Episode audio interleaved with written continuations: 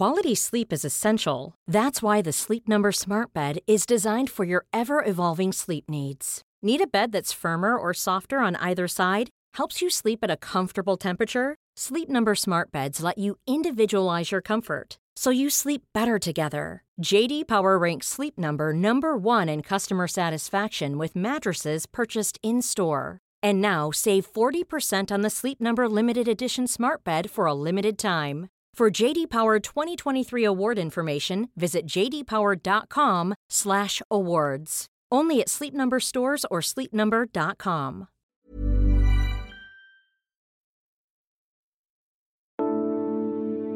In the middle of the sprawl and gridlock of Los Angeles sits what looks like an idyllic European town centre. A fountain dances in the main square. People sit in cafes to watch the joggers and dog walkers go by, and an old-timey trolley carries visitors down the boulevard. The street and its inhabitants are immaculate, happy, healthy, wealthy, and clean. This is The Grove shopping mall, half a million square feet of prime retail space, a love letter to Californian commercial prosperity. Joan Didion, who dreamed of opening a shopping mall herself, once described such places as toy garden cities in which no one lives but everyone consumes. Profound equalizers, the perfect fusion of the profit motive and the egalitarian ideal. This particular Disneyland for grown-ups is the creation of developer Rick Caruso. He said that when making The Grove, he wanted to transport people to a better place and time. Now he wants to do that for the whole city. The billionaire former Republican just won a plurality of the vote in the race to become L A's new mayor. I'm John Prideaux, and this is Checks and Balance from The Economist. Each week, we take one big theme shaping American politics and explore it in depth.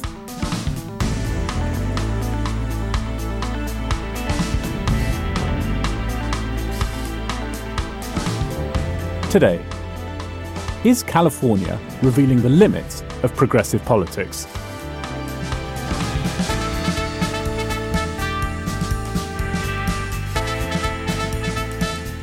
The Golden State, it's often said, is where the future happens first. Its cities have long been bastions of the liberal left. But in this week's primaries, voters in both L A and San Francisco expressed their unhappiness with progressive local governments. Fed up with homelessness and crime, L A is considering electing a law and order property developer as its next mayor, and threatening to follow San Francisco's example and recall its progressive prosecutor, who had promised to reimagine public safety. Is California sending a message from the future for Democrats?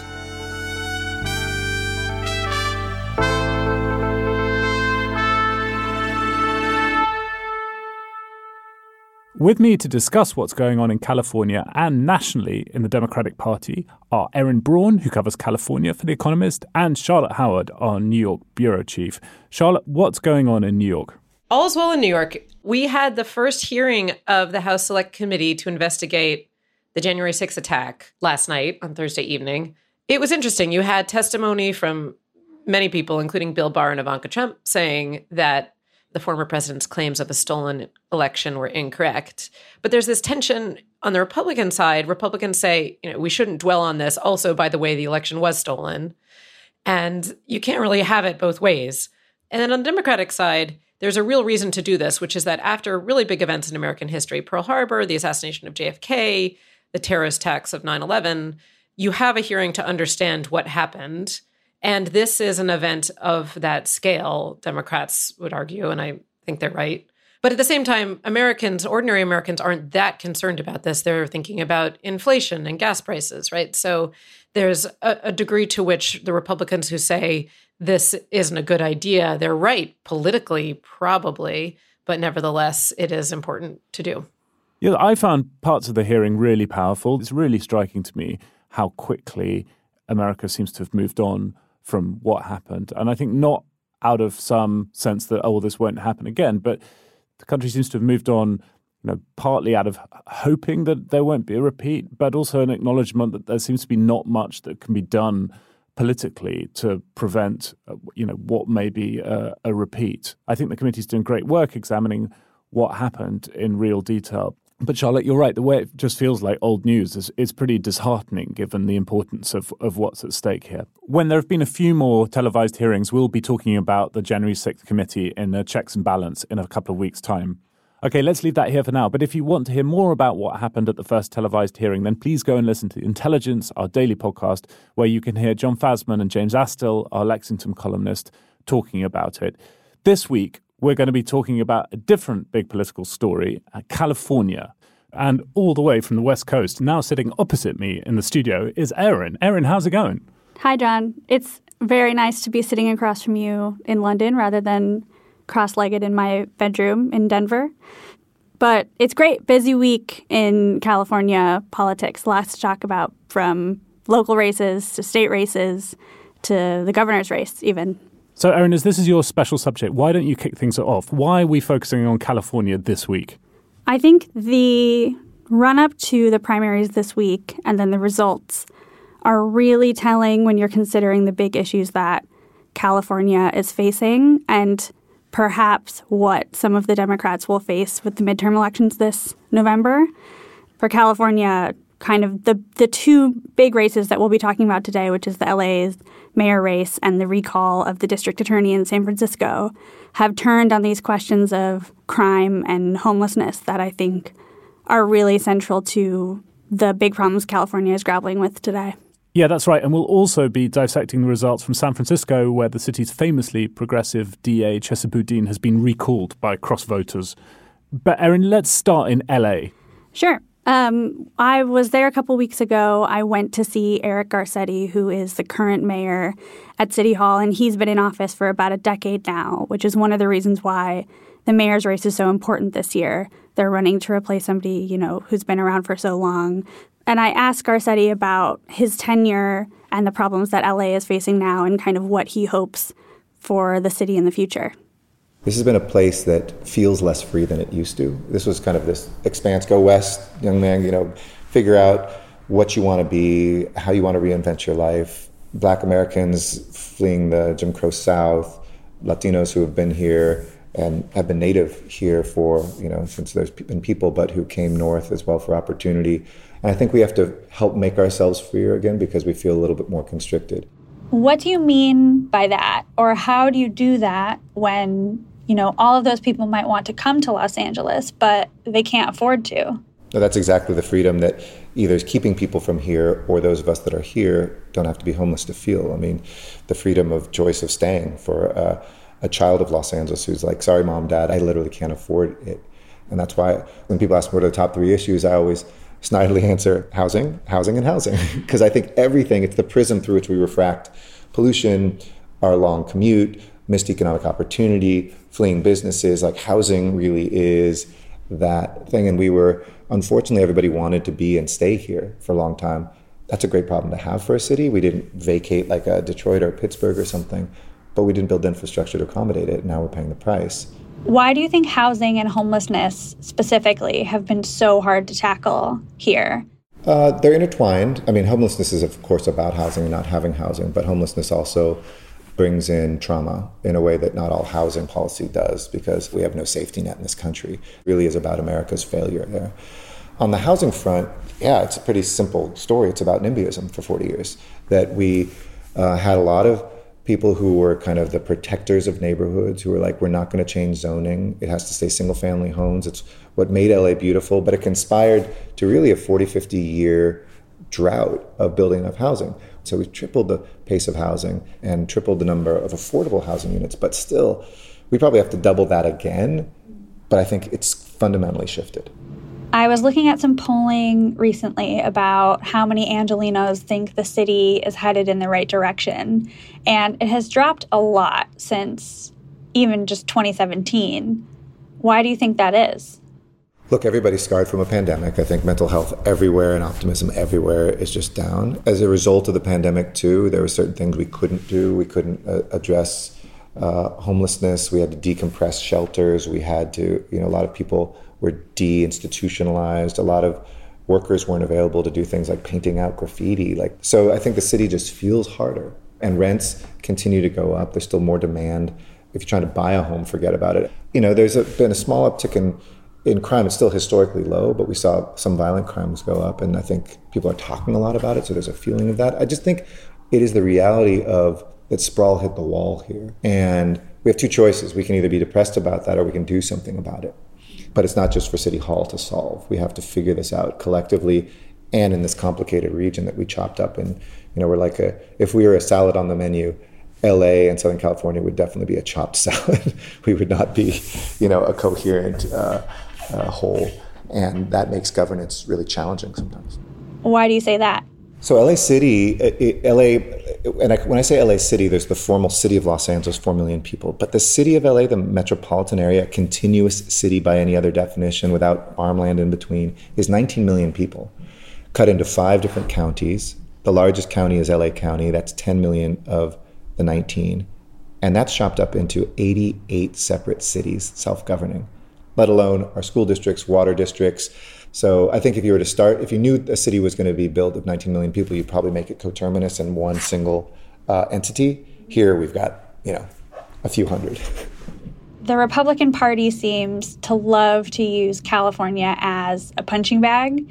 You know, it's too expensive. Homelessness is out of control. Businesses are leaving.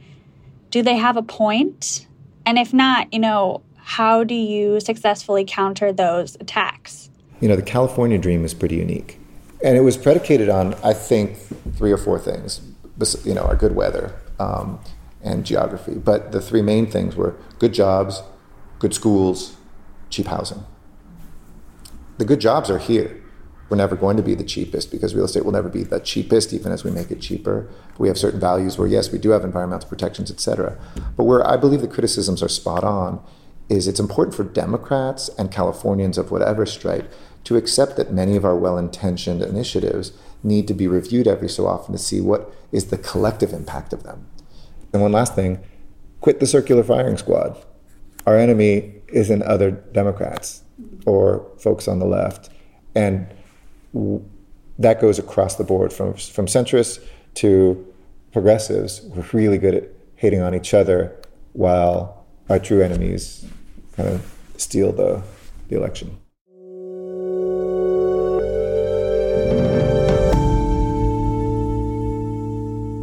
Erin, I thought that was really interesting. I really enjoyed the civics lesson from the mayor there about how governance actually works in L A and the wider area. Before we go any further, can we just do a fact check on some things that people have probably been reading and hearing about California over the past few days um, since the Boudin recall result came through? How bad is homelessness? How bad is crime? And I suppose the other thing that Mayor Garcetti picked up on, you know, the cost of housing, uh, how bad is that? And are these things getting worse, getting better? You know, what direction are the trends? He's right to say that housing, housing, housing is the problem when it comes to California. You know, rents have spiraled out of control. I think the last time I checked, the median home price in the state was something like eight hundred thousand dollars, which most people just cannot afford. Homelessness also, sixty-six thousand people or a little bit more are homeless in L A County. That's more than anywhere else in the country. Um, there's also a, a large homeless population in San Francisco. Crime is where things get a little bit complicated. In Los Angeles, at least, the concern is mainly about rising violent crime and rising homicides. And they are much higher than they have been in recent years, but still far below the peak that they were at in the nineteen nineties, which to many people is not really a consolation because the peak in the nineteen nineties was very high. Um, in San Francisco, violent crime is relatively low, but people are really concerned about high levels of property crime, burglaries, shoplifting. Broadly, I think there is an interesting question about actual data versus perception. So, as you say, it's not that much of a consolation to say that crime in New York, as an example, is much improved compared with the early nineteen nineties. I mean, that was a pretty bad period for the city. But I think it is interesting to think about the political response to it. The nineteen nineties in New York brought Rudy Giuliani into power and brought broken windows policing on a big scale in New York and therefore in other cities across the country. And so with the recall of Boudin, I wonder whether this is something that will continue to play out across many other progressive cities going forward. Um, on the perception question, though, you know, in New York, the subway is such a big issue, right, that there's been an uptick in crime. A lot of the homeless complaints really have to do with people camping out in subways. The subway is just as a key emotional and political question is important for New Yorkers in particular because it's such a important part of the city's economy. And in L A and, and San Francisco, it's something a bit different. But basically, you see the same anxieties playing out, which are, you know, real questions about quality of life, real questions about whether the city has a problem that is evident visually, and you see voters wanting to hold local leaders to account.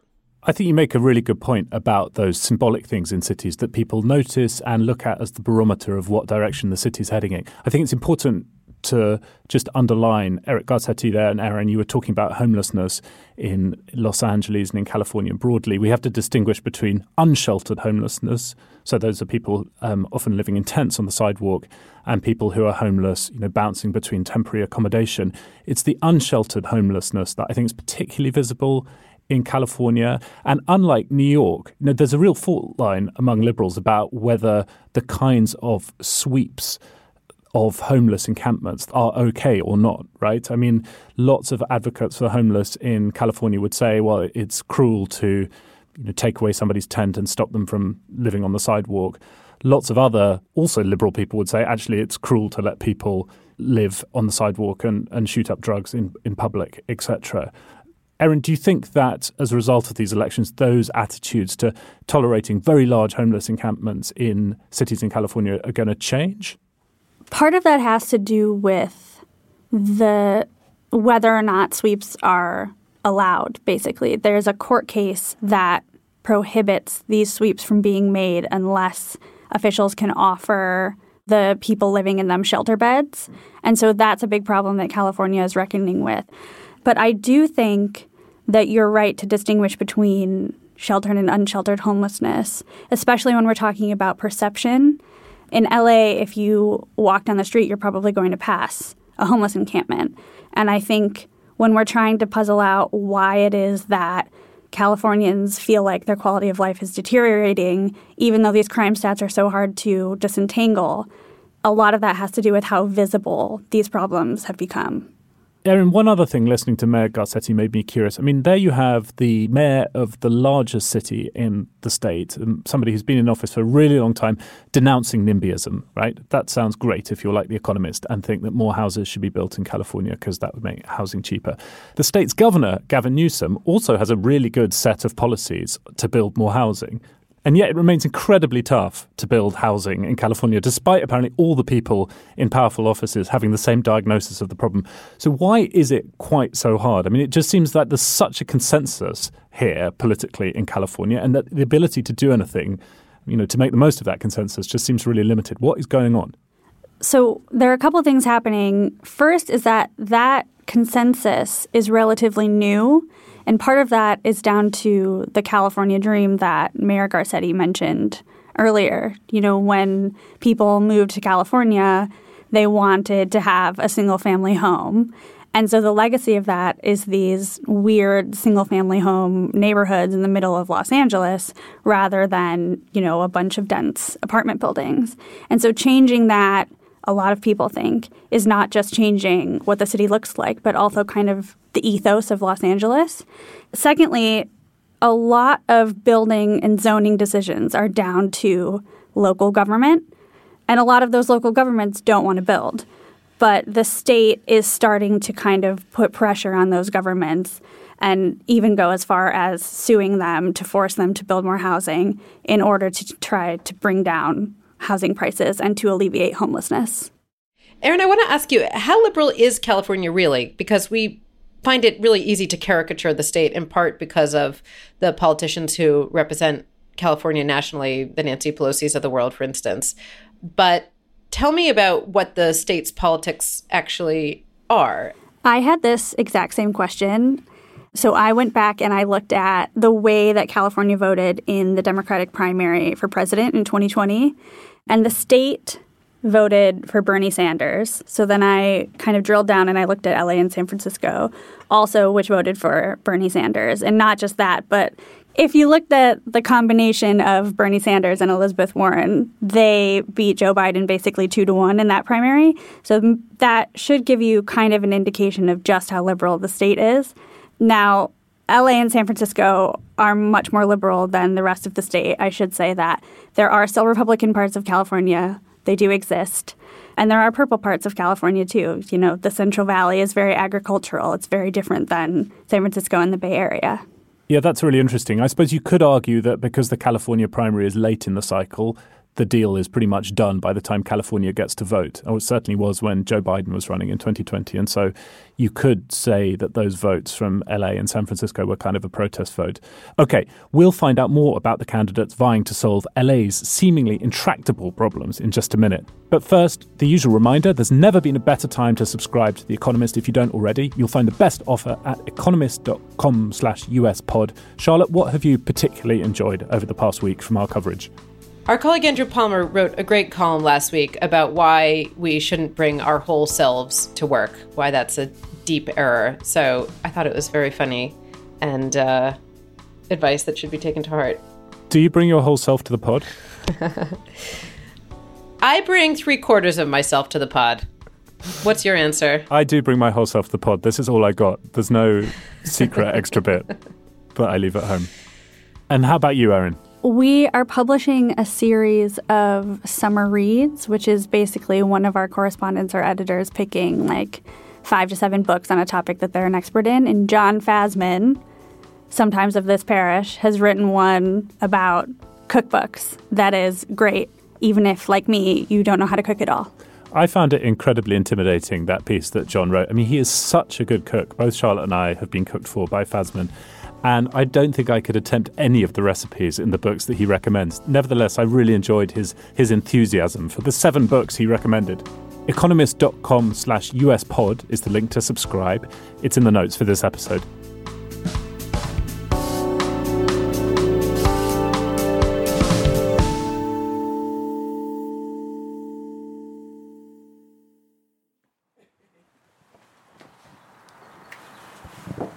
I step back. Here maybe, and I step back a little bit. Watch out. It was clear as soon as I started knocking on doors with Iretha that she was a real pro. A longtime resident of South L A, she's been canvassing for different political campaigns for fifteen years. How are you doing today, ma'am? I'm great. My name is Iretha. I'm with the Karen Bass campaign. We're uh, out here canvassing for Miss Bass. I joined Iretha in Baldwin Hills, a mostly African-American neighborhood where she's been drumming up support for Congresswoman Karen Bass. Bass will face off against Rick Caruso in a November runoff to become the next mayor of L A. Bass has represented parts of Los Angeles in the House of Representatives since two thousand eleven, so it was a surprise to a lot of people when she declared she would leave Congress to run for mayor. She told me why she felt she had to run. Last year, this time, it was the furthest thing from my mind. Uh, loved my work, especially my foreign policy work. But I decided not to run again because of what is happening in Los Angeles. We have an absolute crisis in L A. We have more than fifty thousand people unhoused. It's also the crisis of the uptick in crime and the convergence of both of those issues, which could move L A in a conservative direction. And I don't think that's the answer for the city, and I don't want to see that happen. And her instincts turned out to be right. Her opponent, Rick Caruso, was a Republican for a lot of his life and only registered as a Democrat in January, right before launching his campaign. But support for him has surged. I tell you what I love about L A. It's our people, our communities, the feeling that in this city, anything is possible. The real estate developer has poured more than thirty-seven million dollars of his own money into the campaign so far, outspending Bass almost ten to one. Because it's not the power of the dollar, it's the power of the people! This is a city of hope. And his list of endorsements from L A celebrities just keeps growing. There's Snoop Dogg. I endorsed the real, and that is real. Kim Kardashian. I really believe in what he stands for, and I was super inspired by him, and I really believe in him. So. And Gwyneth Paltrow. I think we really need a leader who can come in and has the strength to solve some really tough problems. So that is why I am endorsing my old friend Rick Caruso for mayor. Rick Caruso! I caught up with Caruso at an event in Koreatown. After a lot of speeches, Asian American business leaders got to ask the candidate questions. Homelessness came up immediately and is the issue that the campaign has revolved around. How are you going to solve this uh, homeless problem? I know I feel sorry for them. Some, some, some of them is a mentally ill person. Right. Some of them on drugs. Some of them maybe not capable enough to do their job. Problem. This is one of the worst problems for the last ten years. It's yeah. getting worse and worse.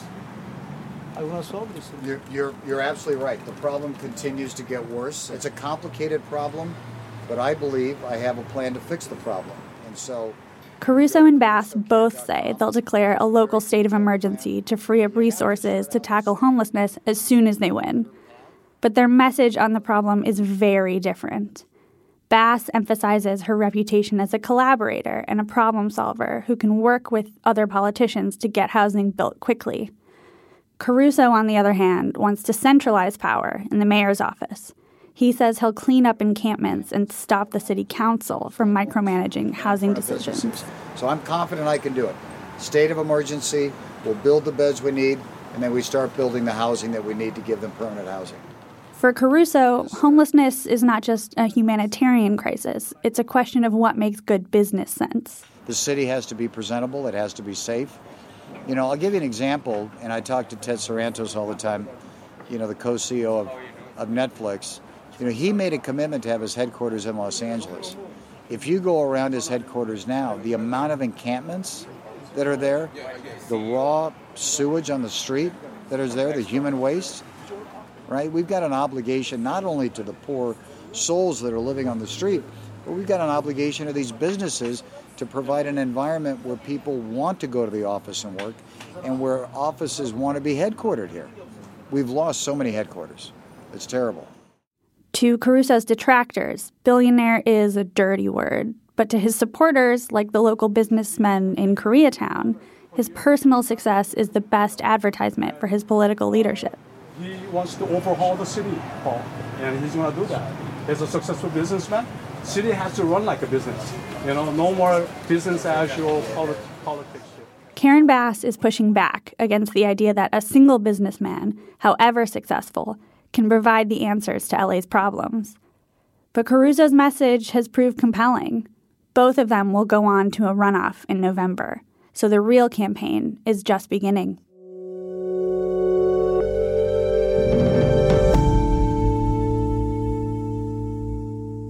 So, Erin, Rick Caruso is a former Republican, billionaire, property developer.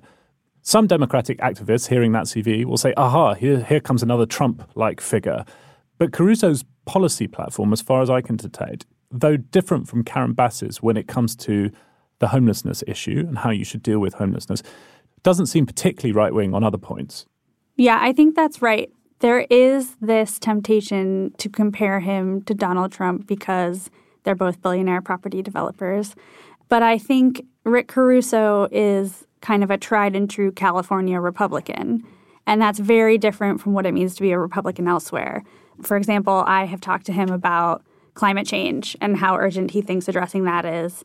Even though he has donated to the likes of Mitch McConnell and Kevin McCarthy, he says that he is pro-choice when we would talk about abortion, for example. That being said, there are stark differences between what he and Karen Bass would do if, if either of them were to win the election.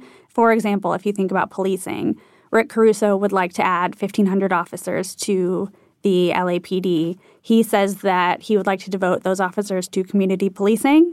Um, but Karen Bass, on the other hand, would only like to add about three hundred, and that's only because the L A P D is short-staffed by three hundred people. So it's a very different approach to tackling this rise in violent crime. I also wonder if there's something thermostatic going on, in the sense that if Donald Trump were still in the White House, I think Karen Bass would be soaring in this election, I, and I don't think Caruso would have much of a chance. The fact that Joe Biden is in the White House, I think, somehow changes the environment for Democrats, and we'll see that in the midterms in November, when I think they'll lose the majority in the House and probably lose the majority in the Senate as well. And I wonder if that's going on here as well, and that counts against Karen Bass. I think it is, and I actually think that's one of the reasons why we saw the recall of Chesa Boudin in San Francisco. He was elected when Trump was in office, and there was this groundswell of support for progressivism. And now that you don't have the distraction of Donald Trump and fighting the culture war with the White House, that becomes much less urgent. It's always easier to run when you don't have a record. I was struck with the case in San Francisco that Boudin didn't have anyone to run against when he was recalled. People basically just said, no, we don't want this. They didn't have anyone's policies to compare him to. It's not really clear what the answer is. So if if not Boudin specifically, you know, who's the person who's going to do the job in the way that San Franciscans really want? I agree with that, Charlotte. However, there's more to Boudin's loss, isn't there, yeah, than him not sure. having an opponent. I mean, I was really struck looking at the numbers, looking at the results of this election, the recall election in San Francisco, quite how poorly in particular he did with Asian Americans. I'm very sympathetic to criminal justice reform, as long-time listeners to the podcast will know. But I think the way that Boudin went about that was hopeless politically. And practically, right? I mean, hopeless in every sense. Both politically and practically. I mean, the minute you give people the attention that you've taken your eye off public safety as somebody who occupies that office, you've killed any space there might be for criminal justice reform. Absolutely. I agree with that. And I think that there's a real false choice, right, between either having Chesa Boudin-style prosecution and having the status quo of the Minneapolis Police Department prior to George Floyd's death. I mean, you can take steps to reduce recidivism and, and reduce the size of prison populations. You can ban a chokehold. You can end qualified immunity, that is make it harder to punish police for wrongdoing. That's very different than not prosecuting basic crimes. I think the environment is going to become quite a lot harder for progressive prosecutors around the country, but that's not necessarily fair. I mean, our graphic detail team took a look at whether there's a correlation between the election of progressive prosecutors and the homicide rate in America a couple of months ago. I can tweet that link, and found that there was no correlation at all. I think the San Francisco case is another story, but let's leave that there for now. We'll be back in a moment to talk about what lessons the Democrats nationally should be taking from what's happening in California politics.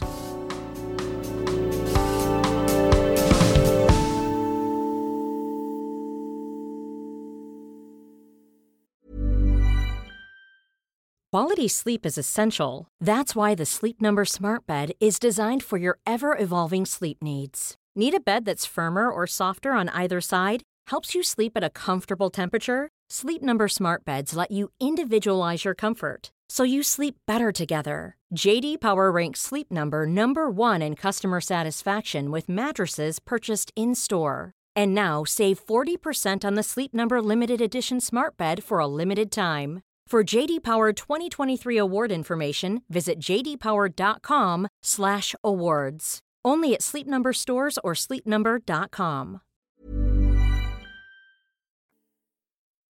Erin, looking at the Boudin recall, the success of Rick Caruso in polls, the recall effort for the D A in Los Angeles, a lot of people, and I have to say I'm falling into this tendency a bit, are saying this shows that the left wing of the Democratic Party is overreaching and there's going to be a course correction nationally with the party. Do you think that's right, or are things a bit more complicated than that? Yeah, to get the view of kind of how this might affect the Democratic Party nationally, I talked to Fernando Guerra, and he's a professor of political science and Latino studies, and he founded the Center for the Study of Los Angeles at Loyola Marymount University. And I found him one of the most helpful people to wrapping my head around L A politics. So I had a chat with him about these results, and he actually argued that a lot of the pundits have it wrong.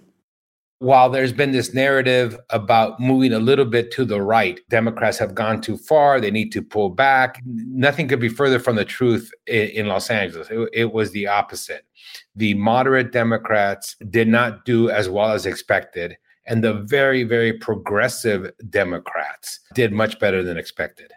Are you talking about the more local races below the mayor's race then on the ballot? That's correct. For city council, for city controller, um, and, and all of those, yeah. I mean, what do you think that the message is then coming out of these primaries? Because what we are hearing is we're seeing this lurch to the, or not lurch, maybe tilt um, to the right in L A with Rick Caruso's success and with the recall in San Francisco. But what you're saying sounds a little bit different. Yeah, I mean, certainly Rick Caruso is unique, uh, but he's an outlier in the following sense: thirty million dollars. And so, yes, he's, you know, former Republican, much more conservative, but he had the money to dominate the airwaves, and yet he didn't win outright. And right behind him was Congresswoman uh, Karen Bass. And so my instinct right now is that she's actually the front runner, even though she's four percentage points behind in the primary, because in November, the electorate will be very different. We would expect almost twenty-five percent more individuals voting in November, and they will be younger, more Democrat, more progressive, more Latino, more African American. All of that bodes well for her. A lot of folks in L A, when I was there reporting, brought up the nineties and kind of how the political circumstances compare. And I, I just wondered if you think that that is a fair comparison to make. I think it is a very fair comparison. I mean, this, to to some extent, what, what happened in the nineties, we had uh, incredibly high crime rate, much higher than we do today. We had the riots of nineteen ninety-two. Then we had the first mayoral election immediately after the riots in ninety-three. And we ended up with a Republican after twenty years of Tom Bradley, the first African-American mayor. Then you go back to nineteen sixty-nine, the first year that Tom Bradley ran against a very right-wing uh, white mayor, Sam Yorty, and he lost that race. And that race was the first election immediately after the Watts riots. And so you had an election immediately after a riot in sixty-nine, the liberal lost. An election immediately after the riots in ninety-two, the liberal lost. And now you have an election immediately after the twenty twenty George Floyd protests. And one could say, you know, the pattern would be that the liberal would lose again. But the city is incredibly different. The electorate is very different. And we saw that in the primary, and I think we'll see that in the general election. Does that necessarily benefit Karen Bass? Oh, absolutely. I would say that seventy-five percent of the voters are just inclined to support her when things are going well, when the economy is well, when politics is stable. Voters begin to question their values and what the future looks like when there is political disarray and economic stability and increasing social problems in terms of crime. And that's what we have. And so now you have very liberal voters saying, hey, liberal democratic regime that has governed Los Angeles and California for the last thirty years. We love you, but you are not meeting this particular moment. And then part of the discontent is not just from the right or moderate, but from the progressives, far left, also challenging this liberal democratic regime. And that's the challenge, is how do you uh, respond to both sides and keep this coalition and this regime alive? I guess the thing that I am sort of wondering is if you think about the midterms coming up or even twenty twenty-four, does this send any type of signal for the types of candidates that Democrats should be running? Yes, I think that the progressives aren't going to like this, but I think that on the more visible national candidates, you have to run the traditional liberal Democrat, not a moderate Democrat, but a liberal Democrat versus a progressive. And, and then progressives really should focus, which is what's happening in L A, on some of the uh, lower positions and start building that base. And so that, I think, is part of the strategy. But that assumes that the party is organized and that the progressives are organized and that they're all going to look at the big picture. And that just doesn't happen in American politics. As it was once said and continues to be said, I belong to no organized party. I'm a Democrat.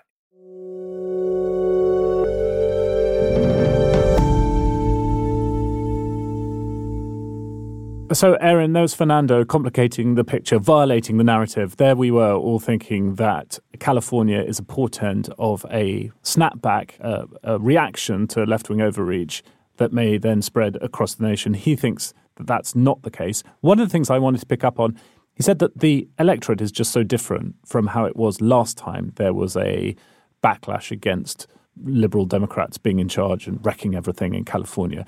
Can you tell us a bit about the changing electorate in California? Sure. L A is now about forty-nine percent Hispanic, which is a massive change to decades ago. And that does not mean that half of Angelenos voting are Hispanic, but it's a huge chunk of the electorate. And like Doctor Guerra said, that he thinks that that will benefit Karen Bass. I think that there's a question about whether or not we're going to see Latinos move to the right at all, like we have seen in places like Texas and Florida. And I asked Fernando this question, and he thought that California, because of its one-party politics, that was less of a concern when the political divisions are more between progressives and moderate Democrats than they are between Democrats and Republicans. Charlotte, how much do you think we should read across what's happening in California into national politics? And how much of a sign is this for the Democratic Party more broadly, do you think?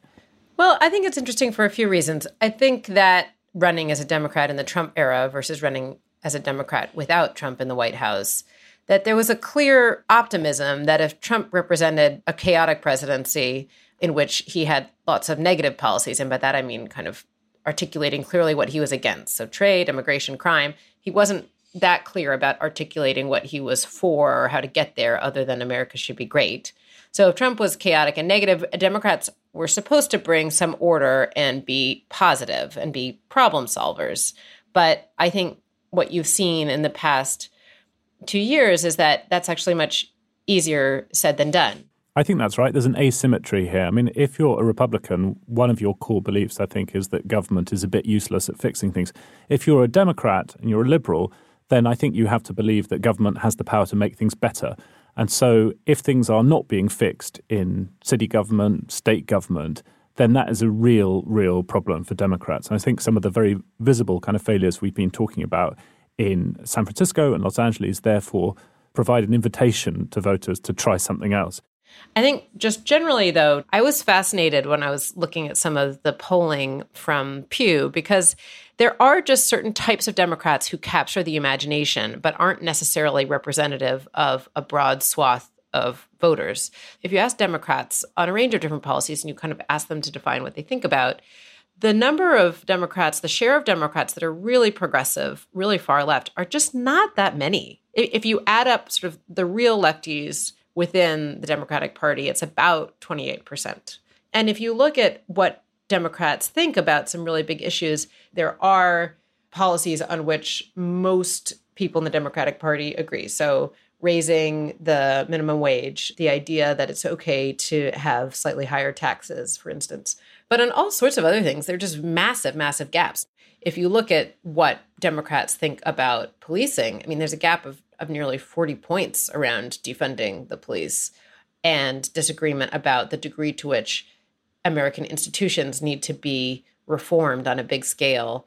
And I think one thing that we saw, certainly in the twenty twenty election, in the platforms of the main candidates, including Joe Biden's platform, is a shift leftward. And I think what you're seeing now is the beginning of a backlash locally, and I think probably a backlash nationally as well, to some of the more lefty politics. This is hardly a completely novel thought, but I was interested in the, the polling to back this up, that there really is a substantial difference in opinions within the party and that the furthest to the left are not remotely the majority.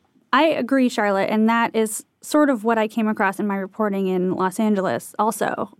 At that Koreatown event I was at, I was talking to a city councilman who had dropped out of the race for mayor and endorsed Rick Caruso, and he told me that his campaign had been inspired by what Eric Adams was doing in New York. And I think that there's this feeling among moderate to conservative Democrats that this is kind of their time if they want to take it.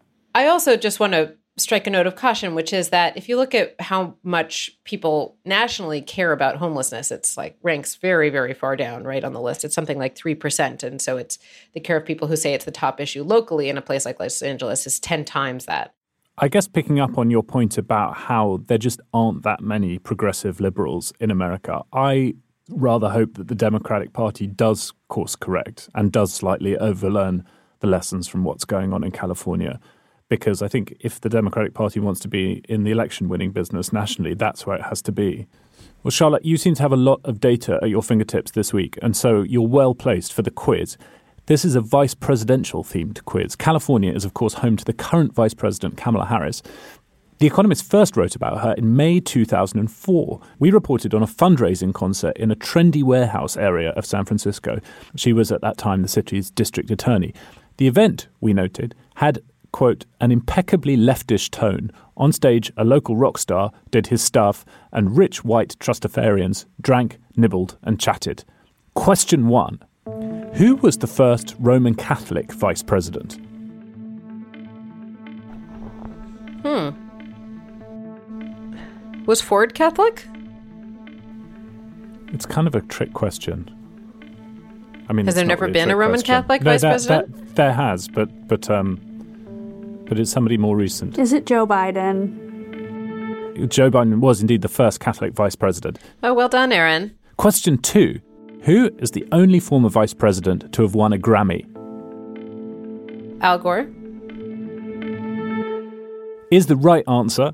He won a Grammy for Best Spoken Word Album in two thousand nine for the audiobook version of An Inconvenient Truth. Presidents have done rather better in the Grammy stakes, so Jimmy Carter, Bill Clinton and Barack Obama have all won multiple Grammy Awards for spoken albums. Hillary Clinton and Michelle Obama have also won Grammys. Republicans not doing so well in the Grammy stakes, it seems.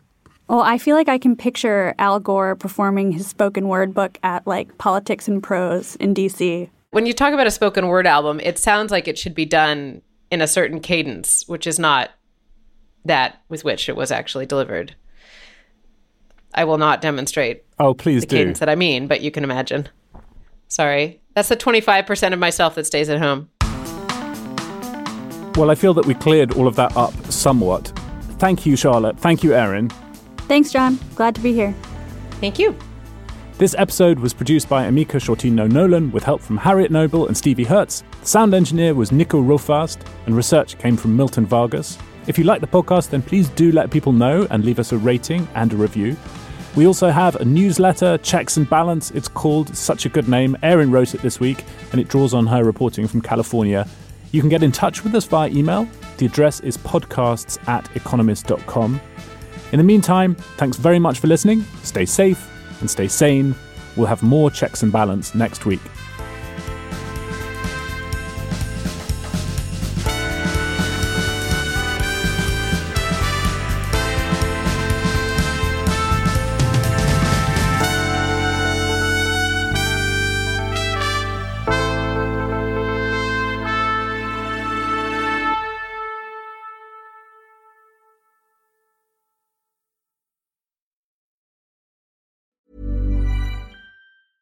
Cool fact, a crocodile can't stick out its tongue. Also, you can get health insurance for a month or just under a year in some states. United Healthcare short-term insurance plans, underwritten by Golden Rule Insurance Company, offer flexible, budget-friendly coverage for you. Learn more at U H one dot com.